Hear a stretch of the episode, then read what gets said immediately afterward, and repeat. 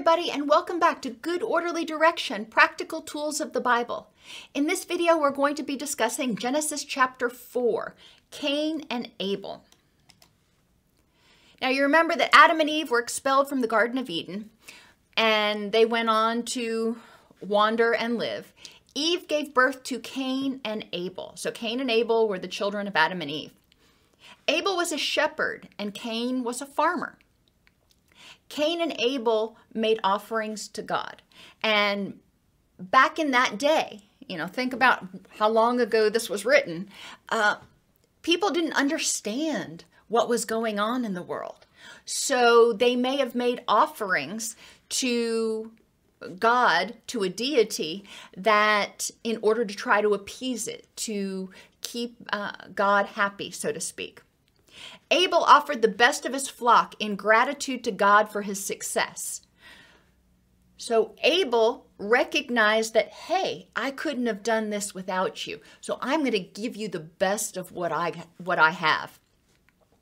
Cain, on the other hand, was selfish and kept the best of his crops for himself, instead presenting an offering to God who had given him the earth, seeds, and talents uh, in order to raise this stuff he gave him, you know, whatever he had left over. God was a little bit offended. Cain became very angry and resentful of God and his brother. He's like, Why should you have the best of what I've got? I gave you stuff. Now be happy with it. So they got into a little bit of a power struggle, if you will. God said to Cain, Why are you angry? If you do the right thing, you will be accepted. But if you don't, sin will be waiting at the door ready to strike. It will entice you, but you must rule over it. We can be enticed by pride, power, greed, gluttony, sloth, and in the short term, they have benefits. But in the long term, do they really create abundance? When we behave in ways that are respectful and prudent, we often um, attract others. We create a support system. We create a network of people who respect us and we respect them. It helps us synergize with other people when we're not singing the, the me song all the time, when we are recognized, appreciating what others do to contribute to what we have. You know, think about football players that give credit to to God, to their family, to their coaches, to their teammates. It's not I'm the quarterback and I won this game. They recognize everybody or try to recognize everybody that helped them along the way. When people are recognized, when their efforts are recognized, it makes them feel good and it makes them more likely to support you in the future. In order to create abundance, we must give our best work and not be greedy or selfish. When we give others our best, it strengthens the community, builds resources, and others follow that lead. They'll do the same. They will give their best to others. So we're always sharing, and we may be giving our best, but we're also getting other people's best. This is good, orderly direction. This is following the plan. How often do you consider your blessings and all of the people and God that assisted you in having those things. You know, just take a minute. Think about where you are right now. Even if you didn't have the perfect childhood, you know, who helped you along the way? Don't the people and God who helped you get to where you are deserve a reward from the best of what you have? And it could be the, your best gratitude. It may not be a tangible gift, so to speak.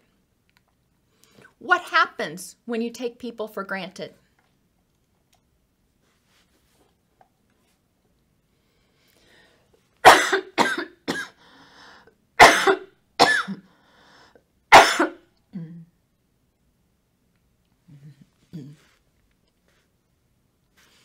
Cain attacked his brother Abel and killed him.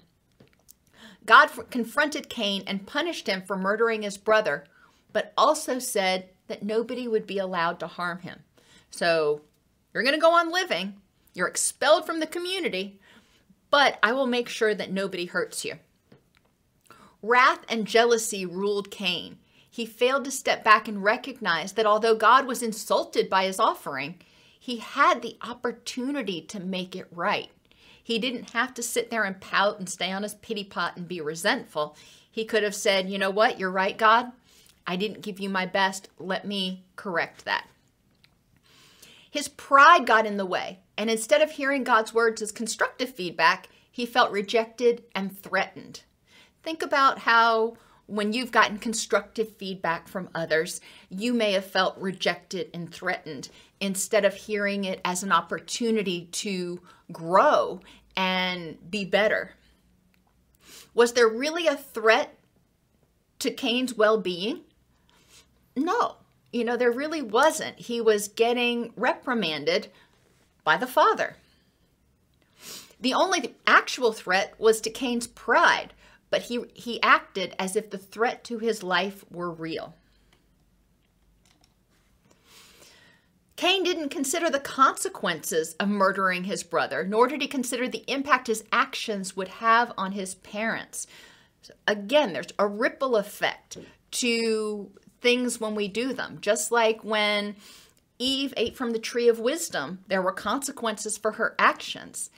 When Cain murdered his brother, there were consequences for his actions, not only for him, but for those he loved. Ultimately, he didn't take responsibility for his actions and stewed in his own self pity, alienating himself from God and was driven away from his family. God loved him and still protected him, but as a loving father, he was saying, When you're ready to take responsibility and act right, come back and let's talk. And we see this theme repeatedly throughout Scripture where the father figures and, and God are willing to accept when you come back. When you come back and are ready to act right, you're welcomed with open arms. But, God continued, as long as you're going to be resentful and sit on your pity pot, life's going to be difficult because I'm not going to reward that behavior. Think again how parents, we do that same thing. You know, when you're ready to come and act right, you can get out of timeout, but I am not going to reward this behavior by letting you get away with it. Notice feelings of jealousy and wrath when you experience them to explore where those feelings come from so they don't poison your spirit. Jealousy and resentment are anger at others for having something that you don't. Anger is an emotion that tells you that you might be in danger. Remember, I said that Cain really wasn't in danger, but he had that flush of anger that his, his body was telling him, hey, there might be a problem here, and you need to do something about it. If you get angry, if you get jealous when people have something that you want? Why is someone else's success a threat to you? Are you angry at them for having something you want or angry at yourself because you haven't yet achieved it? When has pride gotten in the way of accepting responsibility? Somebody was trying to give you constructive feedback, but instead of hearing it and taking what was useful and leaving the rest, as we say, um, you got angry and wrathful at them for even trying to point out something and you refused to accept responsibility for your own failure. Principles in this story are numerous again. Prudence, having wisdom and patience. Cain was not prudent in his actions. He acted very impulsively. Earnestness means doing something to the best of your ability. Abel did his job to the best of his ability, and he offered the best to God and his family, whereas Cain did not. Respect, giving respect to those people who help you along the way and God. You know, giving respect and saying, hey, thank you. I recognize I couldn't do this without you. Forgiveness. God forgives Cain in his own way by making sure that nobody could harm Cain. He didn't um, hold on to a grudge. He said, You made a mistake. These are the consequences. Let's move on. If Cain would have come back and been contrite, been apologetic, then he may have been welcomed back with open arms. We don't know. Compassion. It's important to see the compassion that God has uh, in this story because Cain starts fussing and crying that he can't survive out there on his own. And God says, Don't worry.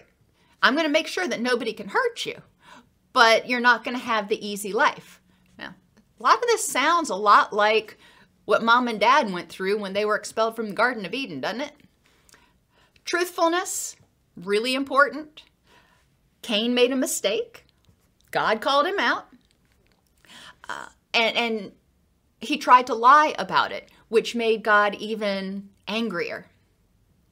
And meekness and selflessness, which is recognizing, again, recognizing the people and influences and God and how they have, and, and your choices even, and how they have all culminated to help you get to where you are. You can do things However, rarely, if ever, have you done everything all by yourself. You know, you had uh, teachers, you had mentors, you had other influences that helped you along the way.